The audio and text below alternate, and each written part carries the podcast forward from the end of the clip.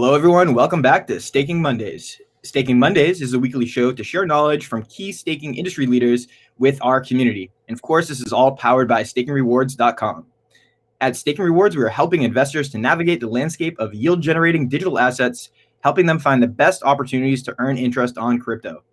My name is Ken, and I'm very glad to be here and extremely excited to welcome today's guest, Wolfgang Albrecht. He is the co founder and CEO of Staking Facilities. Now, Staking Facilities operates industry grade, highly secure physical infrastructure for next generation blockchains to run on. They offer non custodial staking services for proof of stake token holders and provide essential services for the Web 3.0 ecosystem. They currently have over 2 billion in total staked assets and have paid out over 100 million in rewards to delegators. So welcome everyone to Wolfgang. Hey guys, great to be here. Thank you for having me. Absolutely, and, and, quite impressive numbers there. I'm sure all your delegators are quite happy with all the rewards they've been paid out uh, over the years. So, uh, Wolfgang, just to, to break you in here, a quick uh, icebreaker question. Uh, so, which crypto project first spiked your interest outside of BTC and Ethereum, and why was that? Ah, yeah. Uh, like my first touch point was basically uh, um, Ripple. It's a weird story, but my flatmate in Berlin, he uh, was working at a big consultancy, and they had some some pilot project with Ripple. So I got in touch with blockchain uh, through him, and then quickly looked at Ethereum. Obviously, this was kind of a game changer for me because, yeah, um, lot of new stuff you could do uh, with ETH. But uh, yeah, coming back to your question, uh, what sparked my interest after Ethereum? Probably uh, I would say it's already Solana, which um, has its roots in 2018, 19. And this was kind of a project that came after and where I realized, hey, this could be super interesting because it makes different trade-off than others. Yeah, yeah, quite interesting. And of course, Solana has risen to everyone's radar recently with the the recent surge in uh, stakers, delegators, uh, price appreciation as well. So let's get right into the, the main core of questions here. And we will actually talk a lot about Solana today. Uh, and it's going to be quite interesting to hear your take on some of these questions. So Solana currently has one of the highest staking hardware requirements in the industry. Now, you guys run a run a node or a validator for Solana. So could you give us your take on this uh, staking hardware requirement? Sure.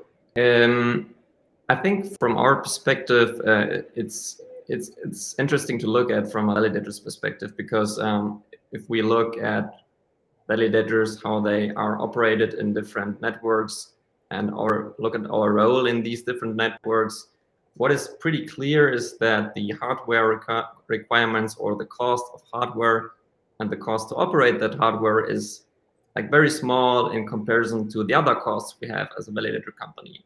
Like the, the main cost factor for us is uh, human attention, basically, and human resources. So um, it's not like buying a bunch of hardware is not the problem.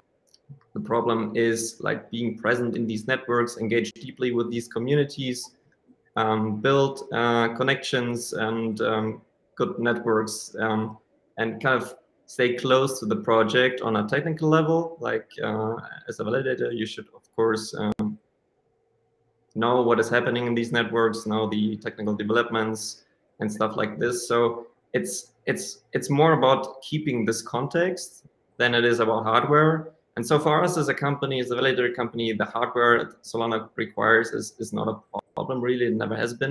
Uh, I would even say that um, projects like Polkadot or Cosmos that require you, um, if you want to really support the ecosystem, not only validate on Polkadot, but also get in touch with all the different parachains or Cosmos, where you are not only present on the Cosmos Hub, but eventually you want to support all kinds of different teams that um, need you to run a validator instance for, let's say, um, Kusama or like lots of different networks are popping off left, left and right and requiring your attention as a validator.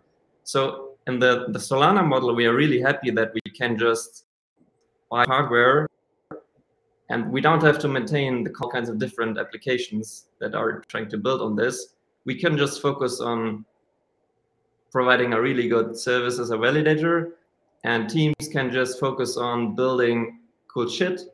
And uh, this is kind of a distinction that um, we like a lot because every part can kind of focus on the stuff that they want to do. In, in the, the Polkadot model, for example, like projects have to focus on uh, building a validator set for their parachain, for example. They need collators. Same in Cosmos. Like if you are a Cosmos project and you spin it up, you need a bunch of validators that you can trust. And to build this foundation is really, really hard for teams, and it's not their core expertise. So uh, there's a good argument that these hardware requirements for Solana they really serve a good purpose and they make things more scalable and um, uh, yeah, take out friction of the whole process of deploying an application on a blockchain. And on the other hand, for the operators to run a really stable um, service for these dApps. And uh, yeah, so we personally like it a lot. Um, and uh, I can also understand the downsides, um, but maybe we'll get to these later. Yeah, definitely. And an interesting perspective that you have is uh, the hardware requirements are almost a positive, and you're really allowed to now focus on building uh, some more cool stuff, which we're going to get into some of the other products that your team works on as well uh, in just a second here. But uh, for the next question here, so do you think Solana and Bitcoin Cash are similar in the sense that they both scale via hardware and thus trade off decentralization? Now, obviously, uh, Bitcoin Cash only requires more storage and it's not related to the miners. Uh, but isn't it kind of the same dilemma? It's a bit like this. Um, I think it, if you look at the kind of trade-off spectrum, they certainly go in the same direction. But I would also like to add that Solana is uh, like Solana scalability, does not only originate from just beefy hardware. Um, this is like basically the Binance Smart Chain model, um, it's it, it's much more. It's Rust contracts. It's a parallel smart contracts runtime. And for example, the EVM uh, has a model where kind of one contract um, at a time modifies the blockchain state. Solana is a completely different beast as it allows for kind of non-overlapping transactions to to execute concurrently. So there's not only a hardware side to this scalability scalability question, but also a software side and it's kind of you need both in Solana. So the team is really doing really really good work in making use of that hardware. Like you can't just throw hardware at something and expect it to get better each time you throw more hardware in it. That's not just how it works. You have to also do a lot of fine engineering uh, and to, to, to make use of this this hardware. So um, I, I, think Solana has done a great job in doing this. And um, yeah, so I think it's comparable to to um, Bitcoin Cash in a sense, uh, but also uh, kind of iterates a lot on the kind of technical things we can do with this hardware and really leveraging this hardware to the extreme uh, because this is kind of what um, makes Solana special, I think, and what the team has always said is their goal to leverage every tiny bit of memory and CPU they can get and bandwidth and make this kind of maximally efficient so that all the hardware you throw at it um, results in more transaction capacity for the users in the end. Yeah, very well said. And you're someone who knows best, right? So someone from the inside running a validator uh, realizes that the software associated with Solana here really brings out the most efficiency within the hardware uh, that is required. So for you, it's still a positive and doesn't. There's not really a big trade-off for decentralization. Um, but now next question here. So, so what is the better trade-off for decentralization? Higher staking requirements, like what we're seeing with Solana, or a limited number of validators, like we see with EOS? Um, I think it's definitely hardware uh, because the number of validators is kind of artificially capped at, let's say, 21 or something. Uh, with hardware, you can just um, there's no gatekeeping when it comes to hardware. Basically, every business uh, can buy a validator um, and, and spin it up. So there's no artificial uh, gatekeeping. Um, it's just that the requirements to uh, run this are really high. And I also want to point out there is a trade-off of obviously uh, in terms of decentralization, but I wouldn't look for it at the validator side because as I said, um, if this thing becomes really big, and most of the global financial activity happens on blockchain one day, and DeFi blows up, uh, and billions of people use this. I think, in my view, it's totally appropriate that Solana, uh, like, like for example, 5,000 validators buy really DeFi hardware, and they uh, they're sitting in a data center. It, it can be decentralized from from that point. I think where the trade-off is is that uh, regular people will have difficulties running a node, and this is, has kind of been a, a core um, core property that uh, uh, makes Ethereum decentralized in this discussion is that people can run their own nodes, they can validate the state on their own, and um, by doing this, they can defend against some of these uh, attacks that might be out there. And they can uh, yeah access the network in a way that's way more difficult with uh, Solana. So there's definitely a trade-off here. But I wouldn't say it's on validator side. I would rather say it's on the user side because regular users, people like us, um, they can't run a Solana node at home, obviously, and and um, this is a fundamental trade-off that you make in this model. But I think um, it's important to point out that there's a distinction between validators running nodes and operating hardware and regular users. Yeah, great point that you make there. Although it may have more requirements to run a Solana node, uh, it's still possible. It's not you're not uh, confined to this 21 limit like we see with EOS. So, great take there. Uh, where where would you position Solana in the blockchain tri- uh, trilemma of decentralization, performance, and security? So compare this to Ethereum 2.0 once it goes live. Interesting question, and uh, we've been asking us this question ourselves. Um, obviously, uh, there are lots of unknowns. Um, if you, for example, look at the ETH2 roadmap, it's going to be a way more, um, yeah, uh, fragmented ecosystem, I would say. So usually you have um, the uh, ETH2, and then you have uh, in the roll-up centric um, model that exists right now lots of roll-ups um, rolling up to this main chain basically. And by by doing so uh, you, you, kind of break composability a bit. So uh, all of a sudden you don't have like this one ETH right now that you have and everybody can use it. But all of a sudden you have different layer ones with different liquidity profiles and different security risk and different making different trade-offs of their own so um, it's really hard to tell how these landscapes will evolve, but I think a core principle in this uh, in this ecosystem is that a user can node and verify all of these things um, for himself. So um, in terms of decentralization um, and, and kind of the trilemmas, Solana certainly takes a very different path. But my opinion from the very beginning has always been that I don't want to choose between one or the other. If you look, look at it as a technology that can help us build cool stuff and, and build cool things and displace some of the monopolies that are uh, very present in our daily lives these days. Um, if we want to really do that, we have to leverage all the different uh, trade-offs we can make and Solana's doing a very different trade-off than Ethereum. Uh, and I don't want to choose between one or the other. I'm honestly and genuinely convinced that both approaches will bring lots of value, find product market fit, and do really well. It, it's not an unreasonable thing to believe, so you don't have to apply this one versus the other um, method. And in fact, if you neglected these kind, this kind of tribalism um, in the last years, um, you've been doing exceptionally well the, as a validator and also as an investor. So the market really clearly speaks the language of multi-chain and accepting like accepting different trade-offs um, that will all find product market fit and, and, do great in the long run. So I talked uh, around the outside, but that is kind of how I see this. Um, clearly, there are and Ethereum and, and both can have their place in this world, I think.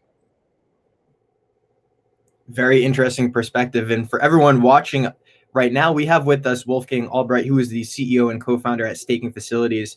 And Wolfgang, just to get your opinion on the next question here. So, Uh, sticking to Solana and Ethereum, uh, sort of comparisons, what needs to happen around Solana for them to keep the current traction that they've achieved and not lose relevance in the coming months once Ethereum 2.0 actually launches? Yeah, so my, my biggest worry always about Solana was that, um, you know, with, with, for example, Avalanche or Binance Smart Chain, you have this clear um, path that you uh, maintain EVM composability, and then you launch something that is maybe slightly better than ETH, um, and roughly compares to ETH2 maybe. So if you take Avalanche and you compare it to ETH2, on the one hand you have a couple of chains, on the other hand you have a couple of rollups, maybe shards that can also execute transactions one day. So it's it's, it's pretty similar, right? So you can compare those two pretty well, and you can port over programs uh, from one chain to the other because it's both EVM. And you can do the same with Binance Smart Chain. So it's EVM compatible and you can run all the stuff that works with ETH there. With Solana, like the biggest worry I always had was how are they going to build an ecosystem around this? There's a, a completely new uh, execution environment. You have to write smart contracts in Rust. There's nothing. You have to build from the very scratch. You have to build a foundation, and, and nothing is there. How is this going to work out? Um, to my to my absolute surprise, um, I think Solana is a very livid, like a very um, alive ecosystem today. So you can use tons of applications. There are lots of um, great things you can build upon already. So lots of code that you can leverage. Lots of the foundations, uh, the the wallet side, it looks great. So all this is here now. So this was already my biggest worry, and um, also you see lots of um, people writing smart contracts in Rust now. So um, with Solana, there's no notion of um, winning over Ethereum projects. For example, Curve uh, or Aave or any of these other big projects, they can't simply port over to um, to Solana. And on the other hand, people can just take their code, fork it, and build something like PancakeSwap, which I don't know, I have no insights into this, but I think PancakeSwap is pretty plain swap of, of something that happens uh, uh, exists on Ethereum. Um, so and you can just take it and port it over. So you avoid all the copycatters. You really have to build something from scratch. So this has always been the model for Solana. So I think to for them to keep to to to to be relevant in the future, they just have to continue what they're doing right now and, and the network has to obviously scale and be stable. We had a downtime uh, a couple of weeks ago, so we have to avoid this from the oper- operator side. It's still a very early network, and there's of course risk involved with uh, like with all the others. But I think the biggest worry for me was always the developer ecosystem um, basically reaching escape velocity. And um, I think it already has reached escape velocity. So I think the biggest risk um, the biggest risk factor is already gone and the market clearly i think sees it the same way with the recent surge in price which you know brought it from a couple of dollars to almost 230 i think so i think the market also recognized that this ecosystem building on rust smart contracts is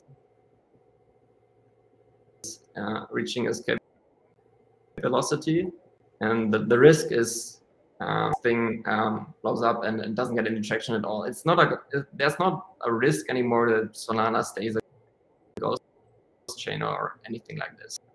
I think this is also the reason the market completely wants to see Solana in the in comparison with all the others. Yeah, that that fear of having Solana as a ghost chain is definitely relevant, right? Where where now we see so many uh, different wallets, uh, browser extension wallets, supporting DeFi applications. Uh, really, you name it, Solana has it now. So your biggest fear has sort of subsided, and you can see that the traction is clearly taking place. And uh, will they stay relevant? Will these applications continue to evolve, continue to innovate? Will be the question that will remain to see answered in the future. So, uh, great take there as well. And adding to the point of earlier, like uh, those are a win-win because Solana is not leeching EVM Solidity, Solidity developers from from like maybe Avalanche does. away attention from Ethereum or anything. Like attracting a completely new set of developers, Rust developers, and it's building a completely new ecosystem with no copycats uh, that just on its own feet. And this is just a great add for the ecosystem as a whole. Like if we can onboard a couple of million, couple of hundred million people in the next years through Solana, it won't hurt ETH. Like um, it will only make it stronger. So um, I've been a big fan of, of thinking this way since the, the early beginning. I think um, it's the right way to look at it. Absolutely. And if anyone watching is a Rust developer, one of the millions out there, you know, take a look at Solana. Maybe it's an easy transition for you to come start writing smart contracts if you know the Rust language. So, uh, great point there as well. Now, Anatoly, the founder of Solana, is emphasizing uh, 10,000 validators on the Solana blockchain. However, it seems very optimistic considering that smaller validators may need uh, to pay a lot for this staking hardware, operations, and voting fees, for instance. Uh, do you think having so many individual validators is feasible for Solana? And what do you think it would would be, would be achievable? What would be an achievable number of validators on Solana if 10,000 was not? I think this number 10,000, I've heard it before. It's something that lies in the distant future. Not, I think, because Solana uh, has these hard, like these hardware requirements or is, is costly per se, but it, it, it's simply the amount of validators these days in all these networks is simply limited by the amount of uh, operators. Like there are only a couple of hundred or a handful of operators that you can take seriously that really do this as a non-validator infrastructure as a business.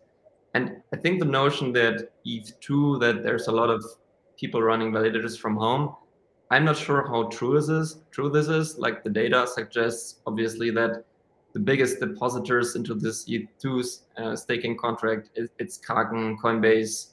Uh, it's, it's it's something like Lido, which we are part of as well. And uh, of Ethereum validators through Lido.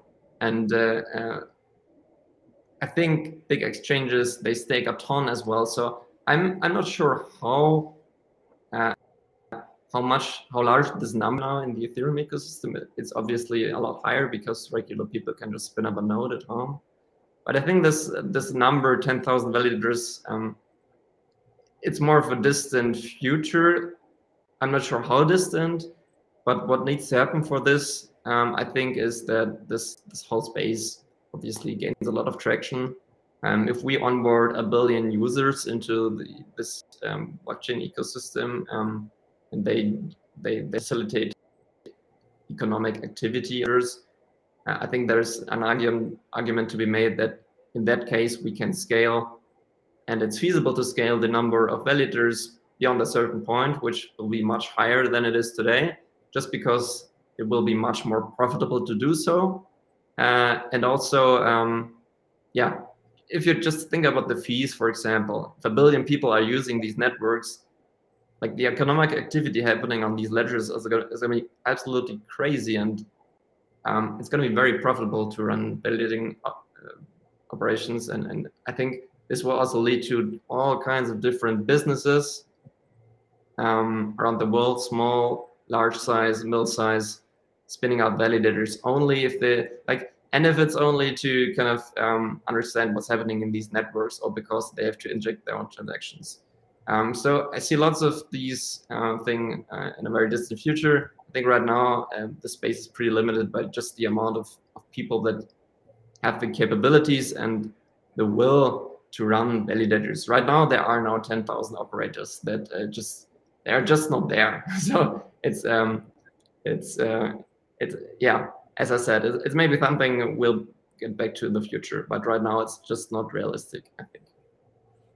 Yeah, good take there. And 10,000 is a nice round number. It's good for marketing materials as well. So I'm sure that has something to play with it. Um, so, so how much time do you think it would take for someone individually running a Solana validator? And under which conditions would it be a profitable operation for them? Um, I think you you obviously need a bit of knowledge how to you know work with um, hardware and um, a bit of Linux experience, but then I think you can get up to speed pretty quickly from uh, the knowledge side. Um, I think uh, it's also pretty easy in most cities. You can find a small uh, independent uh, data center that will co-locate your hardware. Um, this is something I'm a big fan of. So um, of course you can go to the big kind of clouds or there are also like big data centers like Hetzner that um, have pretty good offers for like managed hardware. But even if you want to run your own hardware, I think at every like middle mid-sized city you can you find a local local data center and you can um, put in your Solana validator there and you're basically all set and then it's just about um, yeah just about reaching profitability. This of course is the the hard question. So i think um, right now voting on solana costs you around one sol per day in, in transaction fees which is if you extrapolate it's quite a lot. So um, you definitely right now need i think a couple of thousand sol in, an on stake or um, yeah significantly more in external stake to to to break even basically. So um, yeah it's about rising this threshold what i meant with lots of economic activity happening on these platforms. If that really happens um, people are to pay transaction fees these networks to get um, really saturated with demand and this will allow uh, i think uh, smaller operators to to to to uh, has this threshold ability, um, whereas right now they maybe can't. Um, yeah, but uh, the foundation is also doing a good work in Solana. It is, uh, I think, um, pretty heavily dedicated to supporting smaller validators. So they're doing a great job, I think, in comparison with the other foundations in this space, uh, really uh, focusing on their mission to um, build up the knowledge and a validator set um, that is capable of, of basically expanding um, and uh, it's really helping to kind of yeah build a good foundation for uh, future iterations of the Solana blockchain to uh, um, decentralize even further. Wow, so some some quite surprising uh, numbers that you just gave us there. So profitability for running a, a small validator you'd say would be you have to hold around uh, 200,000 USD worth of Solana, something in that neighborhood, in order to break even with the current transactions that uh, transaction levels that are happening on the chain. Does that sound about right? Yeah, I would say it's even more. Uh, yeah. I don't have the exact numbers, but I would say it's even more. Um, yeah, it's a big number for sure. Uh, but also, if you look at ETH, you have to basically stake 32 ETH. That is quite a lot these days as well. So there are kind of different kinds of requirements for all these networks to participate in as a as a as a validator. And and my take is that most people they they they are not really interested in really or they shouldn't be interested in doing this. They can be of more help in other parts of the ecosystem right now. I think scaling um, the validators of, of chains um, will become important or is important now, but it like the room for this to happen um, is not here yet, maybe. And I think a consequence of this is, is if you look at all the ecosystem, if you look at Cosmos, the number of validators that reach uh, 33%, I think is somewhere between 5 and 10. Um, same with, with, with Tezos, um, Polkadot it's pretty similar. I think Solana is similar. So it's a common theme. It's not like this is, um, mm, yeah, it's a common theme, and I think the reasons are kind of um, pointing to that uh, uh, as well. So, yeah, right mm-hmm. now we are here, but of course uh, we want to get somewhere else in the future in terms of decentralization and number of um, entities participating in consensus of these uh, ecosystems. Yes, it's very valuable insights you're giving here to the audience. People listening that may be contemplating setting up their own Solana node or getting a lot of information from you here. Uh, so, so what direct implications does the increasing stake transition from bigger to many smaller validators on Solana have on your business at staking facilities? And how do you deal with that?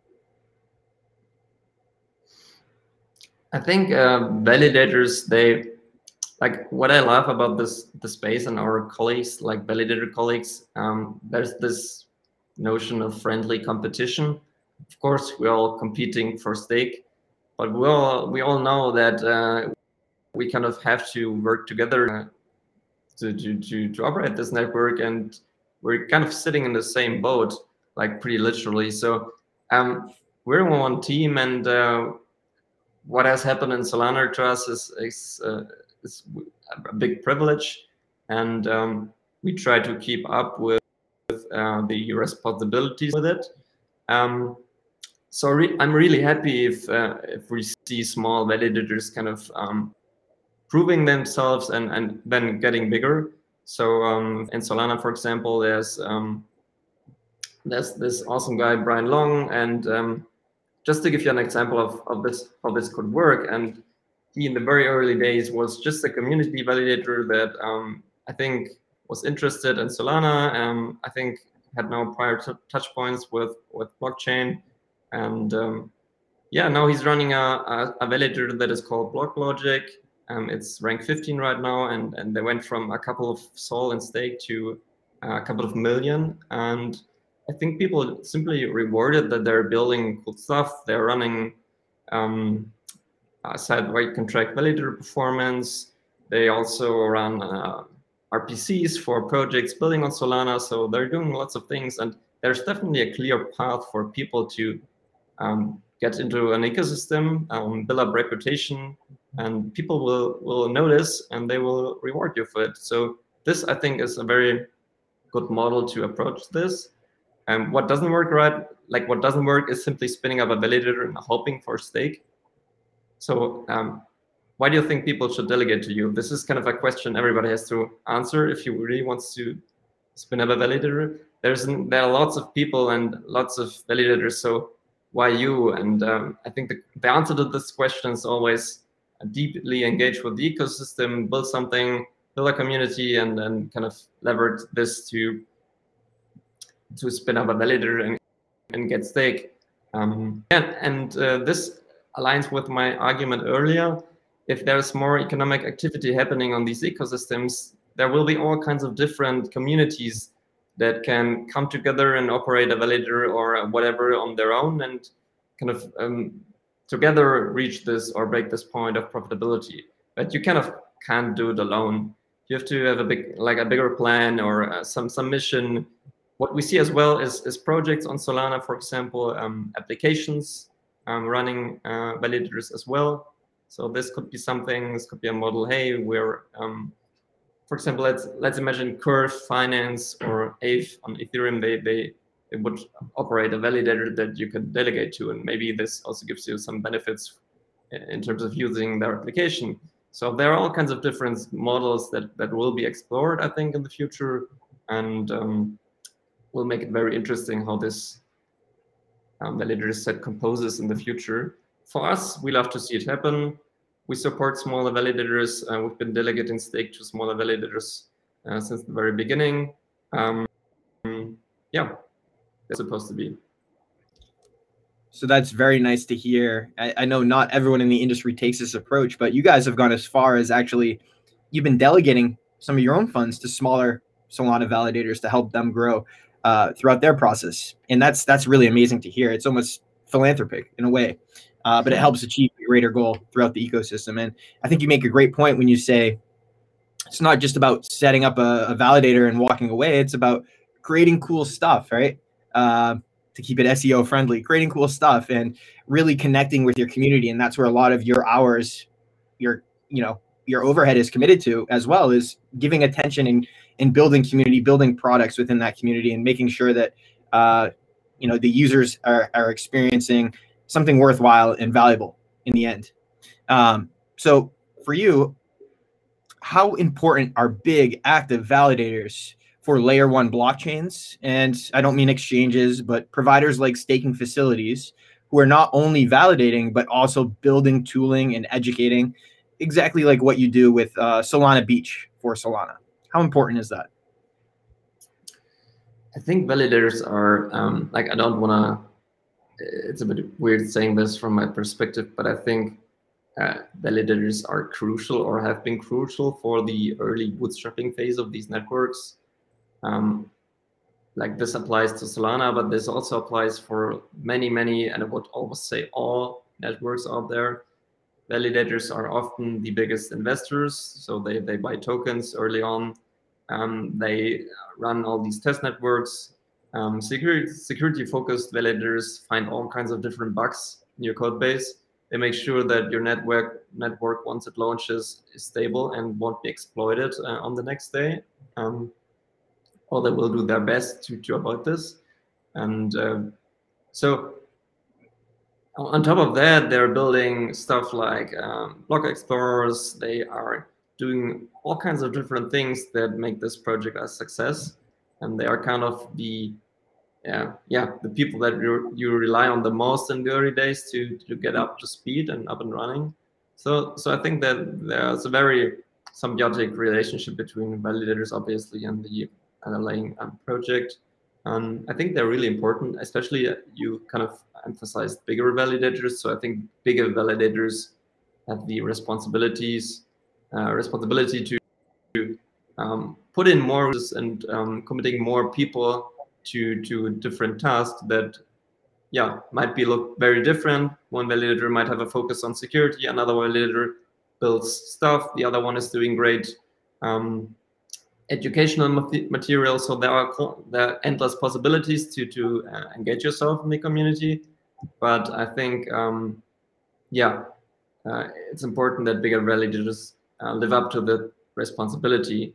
Um, and uh, so, yeah, I think they're really important. Um, and uh, this might change in the future. I don't know. Um, we certainly noticed like once these ecosystems really blow up and there's a lot of applications running on top, um, it, you become more of a tech operator of, of hardware basically, and uh, your obviously your your influence in, in, in the ecosystem is decreasing, which is also good. I think validators have this big responsibility in the beginning um, when when these uh, small projects are kind of very fragile and they, they need care and, and resources to, to, to grow.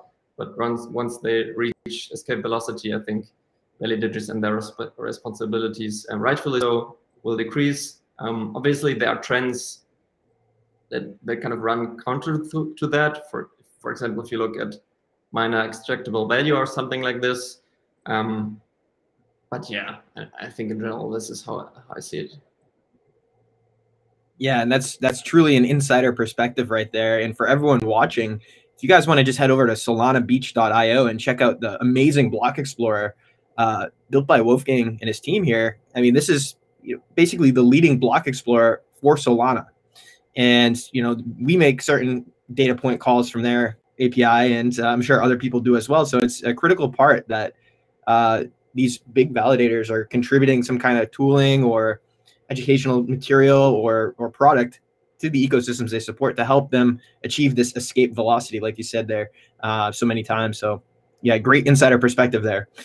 And and how, yeah, and and how do you think your role in the ecosystem as an active value-adding proof of stake validator will change in the coming years? More or less relevant? And will the core business model for you stay the same or change?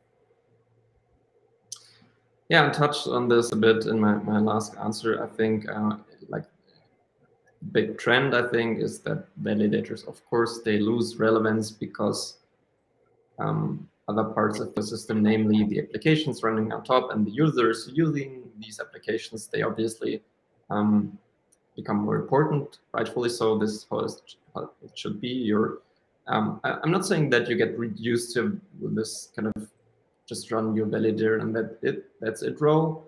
I think you can stay very active and, and build also in, uh, engage in the ecosystems yourself. So what we're doing on Solana, we um, we're not only a validator, we also um, participating in different DeFi protocols. For example, we are a liquidity provider in, in, in different um, DeFi protocols on Solana. So we kind of leverage our capital to, to help bootstrap these this initial liquidity.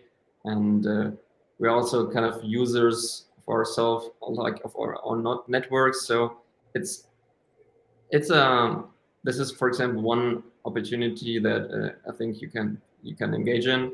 Another one would be um, uh, a touch on this miner extractable value. So if we really populate these blockchains with uh, lots of economic activity, and if we move billions and trillions every day around, and if we facilitate all these economic activity, um, miner extractable, miner extractable value is the idea that validators that have the power to order these transactions that essentially financial interactions with different programs. If you have the power to, to order those transactions, um, you can extract a lot of value out of this because uh, you can basically say, hey, this one comes first, this one comes after, or this one pays better, uh, or we just take this transaction and replace it with our own and leave the other one out. So lots of room to extract value there. And I think this will become a, a topic for validators where they have to decide how they want to approach this, how they want to, um, yeah, basically um, how they want to deal with this in general. It's a very open question and there's no kind of obvious solution. Um, lots of interesting approaches and very smart people are working on this. Um, but this is, for example, one topic which will become very uh, important for validators, where I could imagine this runs counter to the trend of just losing relevance because, um, uh, yeah, this is a very interesting or uh, crucial um, part of these blockchain ecosystems. Um, yeah, maybe that does mean that uh, we see um, other players coming in to validate simply to like um, take their share in, in miner extractable value or something. So maybe the validator landscape changes dramatically. I don't know. Um, could be. Uh, it's a very open future. Yeah, it sounds like it's it's ever expanding with this miner extractable value topic, and it's almost the topic that we could uh, speak for another hour on, and I'm sure we we will in the future uh, down the line. Um, so to wrap up today's interview, we have one final question, and we're going to really try to gauge uh, some insider perspective for you. I, know you're very in touch with a lot of projects uh, throughout the entire market. So, uh, do you think we've already seen the launch of all big layer one protocols in the market, or do you think there'll be some more new layer networks uh, gaining traction in the coming years? Maybe something you're already working with. That's a good question. Yeah. Um, if you talk about strictly like strictly layer ones, I think we we kind of um, have seen a lot. So the, the chances that we've seen um, at least the majority of dominant platforms in the future is very high, I think. And I think that something comes out of the WordWorks that is just so much better than everything else is, is, is shrinking. I think we've pretty much uh, fleshed out the uh, the spectrum, the trade-off spectrum, and people have implemented all kinds of different uh, networks and, and, and based on that spectrum they, they took different trade-offs and built uh, lots of different things. And now i think is a phase where we've seen all these different approaches and the market clearly starts to single some approaches out and telling hey this one uh, people are more confident that this approach is going to stay and be relevant in the future um, so yeah, uh, lots of. Um, I think we've seen lots of approaches, and um, the the risk that something comes out and is just very different and uh, yeah, it is small. But um, yeah, what I could see is that um, the way we um, basically what is still unknown is how for example, ETH2 will look in its final form. And if, like, if, for example, a roll-up centric future um, is becoming more of a thing in the future, and people re realize this is the optimal way, way to scale um, blockchain computation, I can also see that there will be coming up new approaches. For example, blockchain that just focuses on data availability and attaches lots of rollups um, to this. So maybe something like this comes up in the future and, and proves to be much more uh, convenient for the users. I don't know. Um, yeah, but on the other hand, coming back to Solana, it's always interesting because they've made they've made this completely contrarian bet. Um, while everybody in their grandma was doing sharding and rollups and fragmenting things into layer twos and stuff, they took the opposite approach and said, "Hey, we're gonna be this blockchain, and maybe it's a niche, but maybe it's not. But we're gonna be this ecosystem that just takes this radically different approach, and we're gonna have this one monolithic chain everything runs on." So I think what people like about Solana right now is that there's clarity that like no matter what the future will look like, there will be value in this. This is all we can say right now. There might be other things upcoming and the landscape might change, but that doesn't change the fact that this specific trade-off is proving to be really valuable.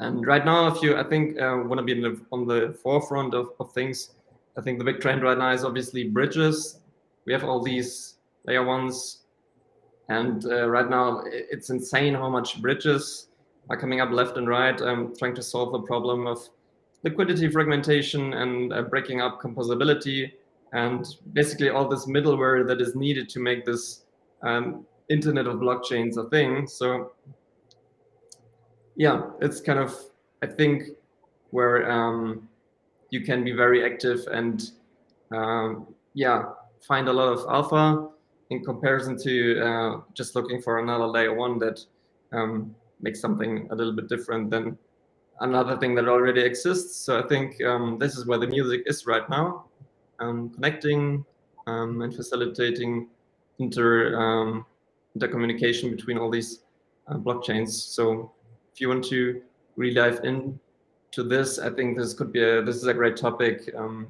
to explore and to to think about um, yeah. Well, that's just a great way to end it. And I think you've given our, our listeners, our audience, just tons of information to digest here. And it's been an extremely valuable episode. I know I've learned a lot just speaking with you over the past hour. And everyone listening. Again, this was Wolfgang Albrecht, co founder and CEO of Staking Facilities. Wolfgang, it was just such a pleasure having you here today. Uh, I wanted to thank you for coming on. I wanted to remind everyone to subscribe to our YouTube channel, hit the like button on this video, and be sure to share it around to all your friends. We're also on Spotify. So if you guys prefer audio only, check us out on Spotify, Staking Rewards. And Wolfgang, can you let everyone know how they can uh, follow you or learn more about the stuff you're working on? Yeah, I think best is probably um, to, to check out our Twitter and our website, stakingfacilities.com. You will find everything there. Um, also, lots of educational material and also, um, yeah, things we find interesting uh, on our blog, uh, Medium. Um, yeah, reach out to us on Twitter if you have any questions. Thanks a ton for having me. It was really fun, and uh, would love to come back someday when uh, maybe when the dust settles and uh, I think it would be really interesting to kind of uh, re-evaluate what we've just said um, about future play ones and, and all this, uh, maybe one or two years, um, because we can talk a lot, but in the end, it, uh, we know that reality always is different and uh, would be really interesting to kind of look back in a few years and, and see what happened put it in a time capsule and let's bring it back up in a year or two and uh, let's see how, how, much of a problem miner extractable value is uh, for the yeah. ecosystem. exactly, exactly. All right. Well, it's been such a pleasure. Thank you again, Wolfgang. Everyone, please like, subscribe, and share this video. And as always, happy staking. Take care. Happy staking, guys. Bye bye.